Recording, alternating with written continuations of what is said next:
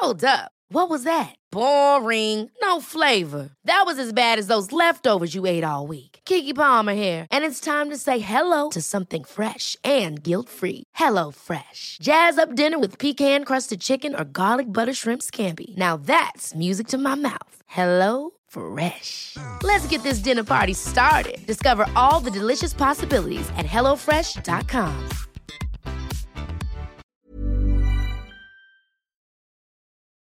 Hello, I'm going to read out some short pieces today.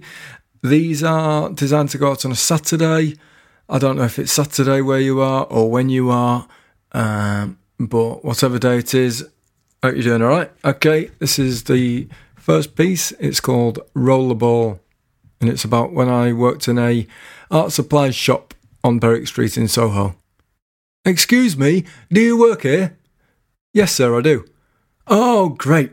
I wonder if you can help me.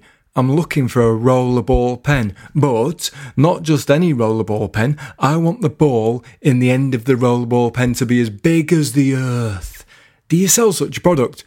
Yes, sir, we do. You're standing on it. Oh, fantastic. And a rollerball of this size fits most pen shafts, does it? Yes, sir, it does. Ah, oh, brilliant. I'll take one. You're lucky, sir. This is the last one in stock. That's that one. Okay, this is the next one. It's called Key. It's about a small gold key I saw on a train floor. Key. As he got up to leave the train, a small gold key fell from his pocket. I picked it up. Sorry, excuse me.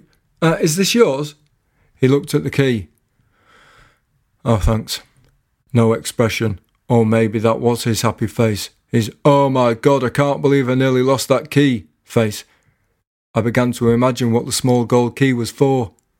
A window he hated opening, an empty safe, or maybe it was a key he'd been trying to lose, dropping it again and again. People forever picking it up, asking him if it was his key and giving it back to him.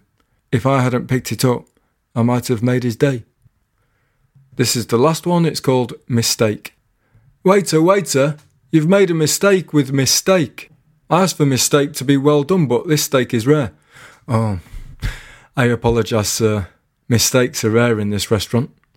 Well, a mistake is what's been made in the kitchen. Instead of making mistake, you've made a mistake. I can make mistakes properly. Why can't you make mistakes properly? I can make mistakes properly, sir. When you said, I want mistake well done, I thought you wanted us to make a mistake and do it well. Make a mistake well, make a mistake well done, is what I wanted. So where is mistake? Your mistake is in front of you, sir. That's it. Thanks very much.